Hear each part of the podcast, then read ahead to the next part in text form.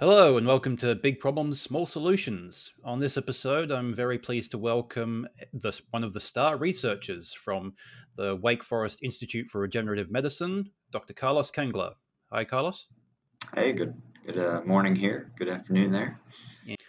The wonders of uh, internet recordings and time zones. I know it's a wonderful thing when it works. Yes. So, uh, Carlos, you're one of, as your HR representative introduced you to me, one of the star researchers at the Institute. Uh, for those who uh, aren't up on regenerative medicine, the Wake Forest Institute is one of the premier areas of research in that field. For those of you who are listeners or viewers of TED Talks, you might remember uh, Dr. Anthony Atala, who is one of the leaders there, um, showed off the possibility of bioprinting for organs like you know bladders, kidneys, and various other things several years ago. Not to fanboy too much, but that TED talk was probably what got me interested in regenerative medicine in the first place. Yeah, um, uh, looking forward. Yeah, looking forward to hearing what uh, what you and the people at WFIRM are working on. Sure. Yeah, that uh, that video got me into this space in some ways as well. I was. Um, I think that was back in 2011, maybe. I think so. Yeah. Uh, and that was the year I decided to go back for my PhD and ended up here at the Institute for Regenerative Medicine um, mm-hmm. as a as a graduate student, and so that started my research here. Uh, I had already been interested in regenerative medicine my education is in biomedical engineering, so I'm coming at it not as a traditional scientist, but from from the perspective of engineering. Yep, wanting to wanting to build a new new organ where there previously was none. Right, solve medical problems as as I as I can, um, but not always from the perspective of trying to generate new knowledge, but from the perspective of how do we use our current understanding to engineer new solutions. And um, yeah, so my my particular experience has been focused on bioprinting, both on trying to utilize bioprinting as a tool and engineer solutions, engineer tissues and organs using that platform, but then also trying to uh, see how we can improve the bioprinting platform in ways that are compatible with clinical translation, as we call it. So, yep. as an engineer, I like to think of it as trying to come up with solutions to these medical problems that can really help patients. And that's one of the things I appreciate about the Institute for Regenerative Medicine here at Wake Forest is the the primary goal is to help patients. And that really imposes a lot of limitations on what we do that when you're kind of coming at it from a science perspective aren't necessarily there. You can try whatever seems to work. You can just play around with the organs and without really wondering about you know how viable they're going to be for a patient. That or or you can you know put almost anything in the mix with cells and any materials that that seem feasible um, or will give you uh, work towards results that you're looking for um, mm-hmm. that may be completely irrelevant when it comes to trying to go through the regulatory processes whether it's the FDA here or the you know, regulatory processes in Europe it can be really difficult to get some of the materials that are used to be approved for use in patients. So that's one of the one of the challenges, but also one of the things that I appreciate about what we do is trying to limit ourselves to what is realistic to to get through those regulatory processes. Mm-hmm. A lot of um, scientific research sometimes doesn't focus on what's realistic and just shoots for the moon. Yeah, and and that has yielded a lot of um, a lot of great advances but it can take a long time. and we're already dealing with long time frames to to get to patients. So, yeah. But my, my research is focused primarily on some of the bone and cartilage applications, long-standing problems that seem like they, they should be fairly simple, but are still complicated to to actually engineer some of these simple tissues and get them get them to patients. But uh, I, helped participate in some of the uh, studies looking at cartilage for the ear when we were bioprinting that, and then bioprinting some kind of synthetic grafts for bone healing and regeneration, showing the kind of effic- efficacy of bioprinting to shape fidelity and patient specific tissue and organ shape. I guess that's really what 3D printing is is so powerful for is producing arbitrary shapes. And when it comes to patient individuality and especially when you're dealing with craniofacial or the skeletal system everybody has kind of a unique uh, a unique anatomy. And being able to preserve that for the for the outcome is is one of the benefits of of bioprinting in general. Mm-hmm. yeah the less the less change you can make to someone's overall structure the better it's going to heal one would think. Yeah and and preserving their when when you facial have structure. Facial structure yeah.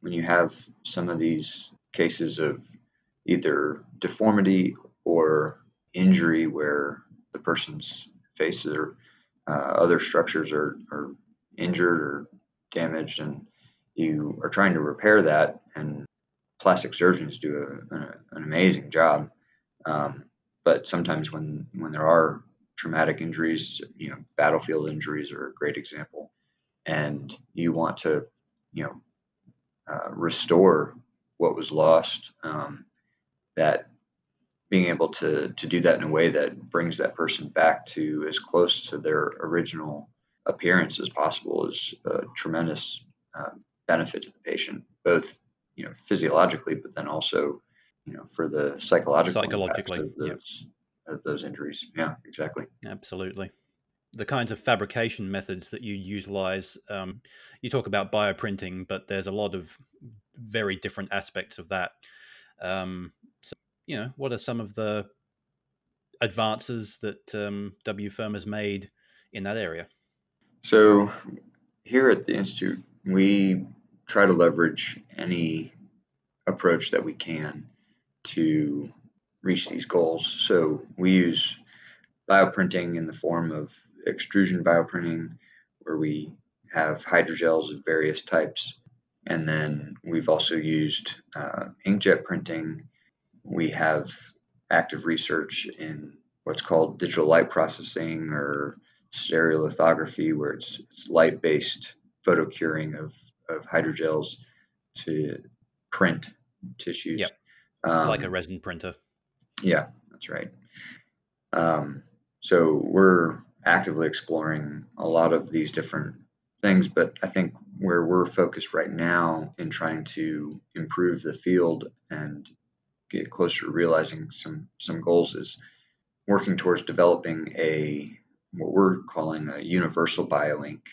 So we have researchers that are heading that up where the goal is to have a, a very standardized platform and again, this goes back to being able to get through some of the regulatory processes. If we have something that we can prove out as a kind of a base technology and then uh, have some pretty standard modulations depending on the either the bioprinting platform or the cell types that are being uh, utilized. We can have a, a standardized base and then we can make some modifications to that chemistry to to come up with a variety of, of bioinks that are suited for the particular application, but in a way that's very predictable. Um, and that's important when you're dealing with the regulatory process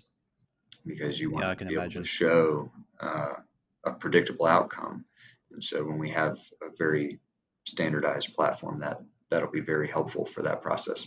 So that's one of the areas of, of active research right now is trying to to come up with a reliable and repeatable bioink that gives us, you know, the biological results that we want, but also can be something that'll uh, one day carry us through the regulatory processes as we try and move bioprinting closer to clinical use. Right. So you'd imagine that, you know, even with all the potentially, you know, high level of customization that certain cells might require, that there is like this the universal bioink that could be. That's right. And hmm. each cell type has its own set of surface receptors and uh, yeah. ability to attach itself to a subset of biomolecules, and so you you need a bioink that is uh, amenable to that cell type to promote its normal function and, and development into a, a, tissue and then an organ. But they're not all the same. They they have their own unique uh, needs for mm-hmm. cell contact as well as you know certain protein contact or extracellular yeah. matrix in general. I think uh, a classic example that illustrates this well was we had a project going on where they were differentiating cardiomyocytes into functional beating heart cells. They found that in a bioink that was based on hyaluronic acid, which had great chemical flexibility as far as cross-link, building in cross-linking, as well as um, good uh, bioprinting it was great. It's a great bioink, but then when it came to the biological interaction with the heart cells, they just wouldn't differentiate and beat properly. And then we switched it over to another bioink that we've used that was based on uh, gelatin and fibrin, the typical part of the clotting process. Um, it was it's it's very different um, in its printing properties and mechanical properties, but biologically it allowed the cells to to properly differentiate, attach, and beat, which was that was a, a good example of why tuning the ink to the particular needs of the cell types is important. Both sets of bioinks were able to be extruded and cross-link and provide sufficient uh, structure some better than others, but having the right biological interaction with the cells is is critical. Mm. So we do uh, research on on different bioinks, trying to develop a, a, lot of different things. Some other examples, well, there's lots of different technologies that we use for tissue engineering. Um, so some of the typical ones have been just scaffold fabrication through things like electrospinning where you produce uh, nanofiber scale sizes of, of polymers and then are able to spin them around into it's kind it's called yeah you, uh, you fire you fire them out at a spinning rod which then sort of weaves them into a fiber right? Right right. Or, so it's a, a non it's, it's a non-woven process where it's kind of random uh, where the fibers land, but um, because of the electro forces on on the material as it's being uh, drawn into a fiber, you can get uh, fiber diameters on the order of collagen fibrils that you see in, in tissues. So we still use that process, um, which has been around for several decades now. Another one that we use is uh, decellularization, where we can take tissues um, that you know may have come from a donor uh, or even from an animal and take all of the mm-hmm. all of the cells and cellular materials out and only leave behind proteins and other components of the extracellular matrix. Um, however, those those biomolecules in the extracellular matrix are are very instructive as it provides uh, insight into what the cell niche is where the cell was residing, and there can often be residual cytokines and other biomolecules that those unique cell types respond to. So we've we've utilized those technologies, but we're finding that they can even play a role in bioprinting, uh, especially the decellularized tissues. We've taken de- different decellularized tissues and then been able to turn them into bioinks. Several different researchers here have been working on doing that. um, so that we can have tissue specific inks that are derived from the unique tissue that we're trying to print. So, examples are cartilage, hyaline cartilage in the knee. Uh, we've taken that and decellularized it, turned it into a cross linkable hydrogel that we can print, as well as kidney. Been working yep. on that for several years. Uh, mm-hmm. Decellularized kidney and turning it into a hydrogel that can be printed. We're we're hoping some of those things that we're learning as far as what ECM molecules we're able to retrieve from those decellularized tissues can be incorporated into even this platform of a universal bioink. Maybe we, there's aspects of that that can be dropped in as modifications to the standardized mm-hmm. platform. I actually uh, was able to visit the institute mm-hmm. back in 2016, and I saw one of the decellularized kidneys it's pretty impressive. It's essentially the organ, but mm-hmm. washed of all cells. So it's just pure white with the microvasculature just yeah, hanging out. It's a pretty, pretty. You know, it's a pretty interesting look at you know what the building blocks of a human being. Yeah, exactly. Are. And it's amazing how much of that what's what's left over and is no longer living is actually instructive to the cells that reside in it. But one of the challenges mm-hmm. uh, that we've run into as a as a field, not just here at the institute, is trying to repopulate a tissue or organ that's been decellularized with living cells is extremely challenging. The, the desire is that you take a donor kidney that would be rejected unless you have a lot of immune suppressant drugs on board, and then you, you want to be able mm-hmm. to transplant that and make it useful to the to the patient that's receiving it avoiding that rejection would be great. So it'd be nice to replace the donor cells with the patient's own cells so that they don't have to deal with all that rejection. But we can remove the cells very well now as we've developed all these protocols over the years and but then putting all the right cells in the right place we can get a lot of the vasculature repopulated because those are tubes and pipes basically that we can flow through. But then you have all of the rest of the tissue that you know we want to repopulate, and it's very difficult to then infuse all those cells into this bulk tissue and, and get it functioning again. We've found that there's a lot of migration of cells to the right places, but even then, you still have just a lot of reorganization that can't really take place. It's, I think uh, one of the illustrations that comes to my mind is if you have a house and you're renovating, you want to tear everything down to the studs and, and then build it back up. But if you're trying to repopulate that house without doing all the deconstruction and, and really clearing out everything, it can be hard to to get everything back in, in place. And we want to you got to step over everything just to put right. brick and, back where it sometimes needs to go. It's just easier to tear everything down and build from the ground up, and that's where bioprinting has benefit, where you can start building from the ground up.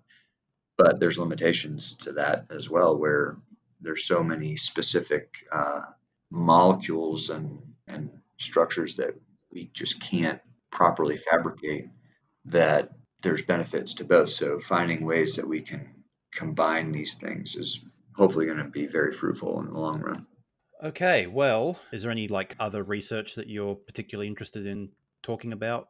Well, along the lines of the Universal Bioink, there's also a sister project that's looking at generating uh, universal cell media so that we can work towards growing a large host of cell types in media that is they each kind of like the bioinks each cell type needs unique conditions and supplements. But one of the one of the hindrances of traditional cell culture approaches is that there's a lot of reliance on nutrients derived from either bovine sources or eggs fetal serums. Yeah. So there's there's lots of nutrient sources that we didn't really know back when cell culture was being initiated and over the last you know few decades we found through trial and error that we can use some of these different things like fetal bovine serum and things like that, or you know, chick embryo extracts and things that are these concentrated sources of nutrients, both protein and different, I guess, hormones would be good example, of growth hormones and things. Lots of different biomolecules that um, we didn't know at the time how to tease out and understand where what was really useful, but we found that there's different things that work better for different cell types. And so there's a group here at the Institute that are that have been working very hard and, and finding good success in trying to define what is useful. So taking it back to the baseline, trying to you know find the the simplest possible exactly. media that can be not only the simplest, but have it completely defined. Yeah, and not have some of these black box uh, animal derived products in them, so that again, when it comes to going through the regulatory process with cell therapies or some of these other technologies, you know, whether it's bioprinting or whatever, anything that needs to be cultured, having a media that is well defined repeatable so that you have a clear recipe without any of these black boxes. You may have a very clear thing in the recipe, like, yeah, 10% of the media should be bovine serum. You know, that looks like a clear thing on the recipe label, but that in itself is composed of a variety of things that you don't always have control over and it varies from batch to batch. So having a defined media that can be created the exact same every time is going to be a huge asset for going through these regulatory processes with confidence. And so you have better control over the the culture process and, and result. And so that's that's another big push for the institute uh, and again, aligning with our mission of, of getting these therapies to patients as not only quickly, but as um, Safe. safely as possible. Yeah. Um, Do you envision that they might be um, animal product free, or is this still more like you're trying really analyze what those animal products are? Uh, over time, um, I think it'll become as animal product free as possible. Mm-hmm. There may be there may be some reagents that we have to isolate from animal sources sources but you know with the way things are going and the ways that we're able to use re- recombinant genetics to produce so many different things and get better techniques for producing utilizing. from bacterial sources rather mammalian sources right and then also getting better at tissue and blood isolation techniques. Um, so there's there's lots of different things that are being done with the goal of making things more reliable, more predictable, and overall more safe for for patients, and and hopefully allowing us to to get more and more of these therapies through the regulatory processes and to patients. Very nice. Well, that's all very interesting, Carlos. Um, thank you very much for coming here today and talking about your research and what's going on at the Institute. Uh, I'd be happy to have you back on anytime you had new uh, info to share. Well, I appreciate the invitation, Scott. It's been good talking to you. Thanks very much.